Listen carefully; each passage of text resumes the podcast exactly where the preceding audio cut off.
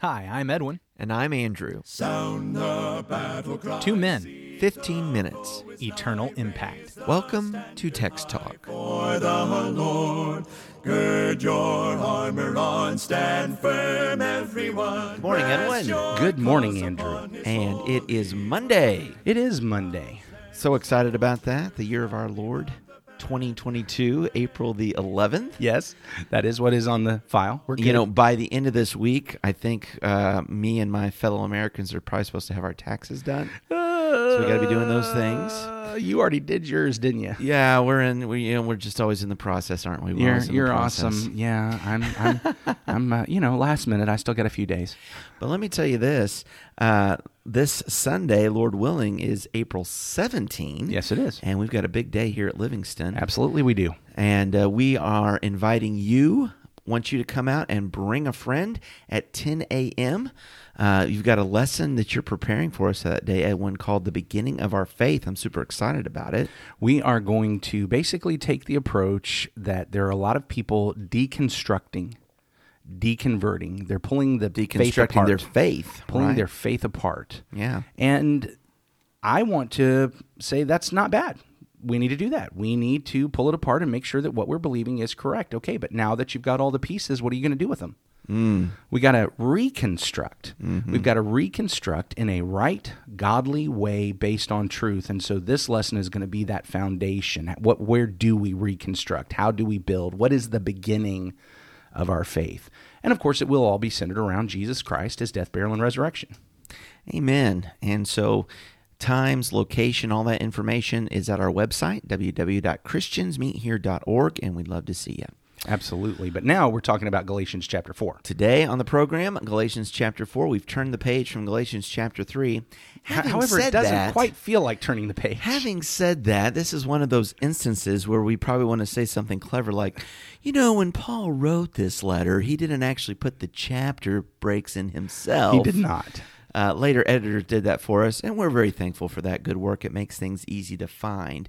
But today, we want to be mindful that there is a continuation of thought and verbiage going from the end of chapter 3 into the beginning of chapter 4. Which is why Friday's conversation was titled The Sons of God, and today's conversation is titled The Sons of God, Part 2. Part 2. Part 2.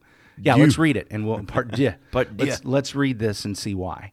Galatians chapter 4 verses 1 through 7. I mean that the heir, as long as he is a child, is no different from a slave, though he is the owner of everything. But he is under guardians and managers until the date set by his father. In the same way, we also, when we were children, were enslaved to the elementary principles of the world. But when the fullness of time had come, God sent forth his Son, born of a woman, born under the law, to redeem those who were under the law, so that we might receive adoption as sons. And because you are sons, God has sent the Spirit of his Son into our hearts, crying, Abba, Father. So you are no longer a slave, but a son. And if a son, then an heir through God. Galatians 4, 1 through 7. That is from the English Standard Version. I'm sure everybody who listens regularly knew that, but I forgot to say it. Hey, so we have this word heir appearing uh, in verse 7. No longer a slave, but a son. If a son, then an heir of God through Christ. That's part of that connection to the end of chapter 3 that we were talking about just a moment ago, uh, where chapter 3 ends. Uh, verse 26 You are all sons of God through faith in Christ Jesus. For as many of you as were baptized into Christ have put on Christ. There's neither Jew nor Greek, there's neither slave nor free, there's neither male nor female, for you are all one in Christ Jesus. And if you are Christ, then you are Abraham's seed and heirs according to the promise. Sons of God and heirs. But heirs according to the promise. That's going to become really important as we continue on through this chapter, especially when we talk later about that allegory at the end of the chapter. It talks about heirs and slaves and sons and freedom and promise. Uh, some really important stuff for us to carry on. This is one of those places we do often talk about the chapter break issue. One of the other things that I think we need to remember, especially in this letter, is that when Paul wrote it, he did not expect it to be read as chapters. He did not expect it to be read as paragraphs. He expected it to be read as a letter. Mm-hmm. It all goes together, and that makes it tough for like the conversations you and I are having right now because we pull out certain paragraphs and try to dig into those things, and sometimes we can miss all these connections, and that's that's one of the things that's happening in this chapter. This all goes together, even though today I really want to talk about this sons of God thing that we have at the beginning, and we Yeah. won't get to talk about the allegory till Friday. But this sons versus slaves, and this is another place where we have to remind, just as we did on Friday, sisters, I, I really don't want to make you feel uncomfortable, but in this passage, and I just want to remind you, in Ephesians, Andrew and I have to be okay with being called the bride of Christ, Right. even though we are male. Mm-hmm. Uh, and so today, sisters, we want to ask you to be comfortable with being called sons of God, mm-hmm. even though you are female. That's what we learned at the end of chapter three that whether Jew or Greek, slave or mm-hmm. free, male or female, we are sons of God because we are in the Son of God. Right. That blessing that was given to him. Yeah. As the Son of God, the seed of Abraham, we get to have because we are in Him. And now Paul is expanding and expounding on that. So part of the imagery going on at the end of chapter three and into chapter four uh, really comes from a Greco-Roman society and the um, ceremony involved of when a young child uh, in a household, young male child, I was gonna say you know, specifically yeah, the son. the male, the son, right, uh, reaches an age of maturity. And now he is going to be introduced into society as a man, albeit a young man. But his position in the household changes, particularly the authority dynamics and power dynamics as to who that son uh, answers to and responsible to. Versus now that he is a man, some of those same householders and servants uh, need to listen to him and to obey him.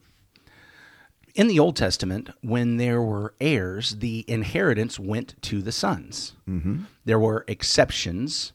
There were exceptions. Some daughters came to Moses saying, Our father didn't have sons. What happens? We don't want that inheritance to go away. So there's a little bit of a crossover here. Even uh, there, there's the Greco Roman uh, experience, but there's also that Jewish experience of the recognition of how inheritance work. And I, I think with the Greco Romans, it also passed through the sons, which is why it's important to see this idea of son of God because. Paul is highlighting that whether male or female, when we are in Christ, we are sons. We are the ones who receive the inheritance. We are heirs.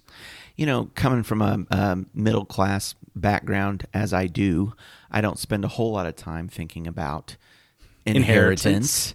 You know, I, I to me that's more of you know the the stuff of I don't know 19th century Victorian literature. you know that some lord of the manor is actually going to get a whole estate. Yeah. Um, but it, but it is an incredible thought to be a son of God that there is a tremendous inheritance in store for all of his sons, all of his people.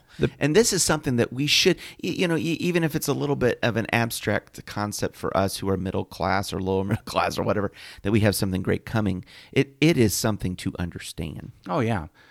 The picture that Paul presents, therefore, is one that is, it, it's odd for me.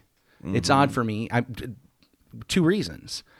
I don't have the fixation on inheritance that these ancients did, and uh, we don't have slaves in the house. Yeah, that's right. That's true too. And I'm thankful for that. And we're not going to get bogged down in that today, but I certainly think the trajectory of Scripture was toward abandoning slavery. Yeah. So I'm glad for that. But what Paul presents is that when an heir was a child, it, he really looked a whole lot like the slave that was a child Yes, in the he did. house. There were guardians that told him what to do. There were managers that watched him, uh, that educated him, that trained him in how he's supposed to behave. He did not get to go do what he wanted. He did not get to just access the property that was his father's in just any way that he wished. And so, if you saw two of these young boys together in that mm-hmm. house, unless you knew the family, you might not know who was the slave or who was the son, at least as far as how they were being treated by the stewards and managers in the house. But when you reach that age mm-hmm. where the son becomes a man, mm-hmm. now things have changed. Mm-hmm. And now you see a divergence between those that were brought up as slaves in the house and the one that was actually the heir. Now the heir does have access to the things that the father owns. He does have access to the property. He does get to control the property. He has the freedom to behave as he wishes. Yeah. And of course that means he has the freedom to to lose everything. That's why they were hmm. training him as a child to try to keep him from doing yeah, that. that's a good But- point. That's a good point. But this this point, and and that's the picture that Paul is presenting, is that there is a period of time where even those who are heirs are as slaves. And he says, You Galatians, that's where you were. You were as slaves when you were in your uh, following your pagan gods Yeah. before you had come to Jesus Christ. But now that you have come to Jesus Christ, you have become heirs. You are now sons. You have been set free from that slavery. How ridiculous now, with that picture, would it be for the son Yeah. who, yes, has grown up, probably interacting with the slaves and the slaves' children and their sons, but now that he has taken on that mantle Sure, sure. of ownership and freedom, how ridiculous and silly would it be to go back and say, yeah, I'd really rather just go back to being a slave. And so in the in the bigger story of this letter to the Galatians, that's the spiritual reality of changing the gospel, of adopting Judaism particularly and, Yeah. and trying to create some new sort of uh, syncretic, synthetic religion Yeah. of, of, of blending these two systems. Yeah, so Th- by the that way- was the danger. Real quick, you said syncretic, like syncretism. Yeah. The, and That, syncretism that, is that blending together of Yeah. religions, blending together of faith. taking religions and trying to bring them in sync Correct. with one another. Yes. And so syncretism. Yeah, and that's what a lot of lot of folks uh, want to do that. You know, it's okay. It, you know, let's a piece here, a piece there. That's a very popular approach to religion in our society and our culture. Absolutely. And is. let's let's be honest about this. It is very understandable to me why someone might think the right thing to do is to do that between Judaism and Christianity. Mm-hmm. Now, even in our modern day, as folks like to use the phrase Judeo-Christian background, Sure. and I understand where that comes from. But what Paul is pointing out as Gentile Christians, we are not, our job is not to bring Judaism and Christianity in sync. Correct. We have the gospel. Mm-hmm. There's no doubt that Jewish Christians, Jews who became Christians, will continue in their heritage. Mm-hmm. There's no doubt that that was going to happen. And there were parts of the law that they would follow, maybe even feast days Yeah. and some of the traditions and rules, just because that was their heritage. But he's saying to these Gentiles, don't bring that in. Correct. Bringing that in for you is Mm-hmm. going back to slavery. You left slavery. Why would you go back to slavery? You are an heir in Jesus Christ. You don't get to call Abba Father because you've kept the law. You don't Mm-hmm. get to call Abba Father because you've kept a feast or a rule from the law. You cry out Abba Father because the Son of God has poured out his spirit in your heart and you are a son of God. What a powerful thing. No, it is, and I appreciate you. I, I know we we're getting a little tight on the clock here, but I appreciate the statement uh, about Abba Father. I was reading a commentary about that, and that was that was one of the evidences, one of the points that you are actually a son. That it would never be appropriate for a slave to address the master of the house as, As father, as as, father. Abba, father. Yeah, that's exactly right. And so, you know, as as he makes a case, and he is making a case of the superior position of the Christian in relation to God, than you know what than what they were giving that up for to create this other kind of religion. Um, they're losing a place, and, Yeah. and they were in an honored place to be able to call to God Abba Father. Yeah, Paul says, I brought you to the place of sons. Yeah, Why yeah, would you go back to slavery? Yeah, yeah. And and that's going to be I mean that's going to be the topic all week long in all yeah. these conversations. That's what he's hitting on. Why don't we go ahead and wrap up with a prayer? Our great God and Father, thank you, Lord, for the day. Thank you for everyone that's listening to this podcast. Thank you for the gospel. Father, that by your grace and mercy, you invite us to come be sons, uh, not because we earn it, not because we are worthy, but because of your love, and it is in Christ.